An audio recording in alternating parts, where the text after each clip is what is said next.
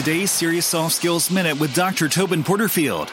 This year's New Year's resolution is no New Year's resolutions. I'm really going to take a different spin at things this year. What I ended up doing was my boss had uh, shared with me a copy of a book called One Word by Jon Gordon, Dan Britton, and Jimmy Page.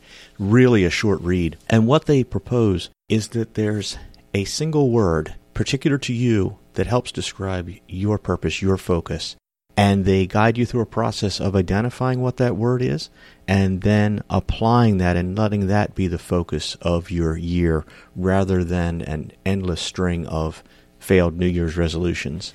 So uh, I've found my word, and uh, surprisingly, it's uh, continuing on for a second year, but uh, it's a word that's certainly worth uh, investing my time and my focus in.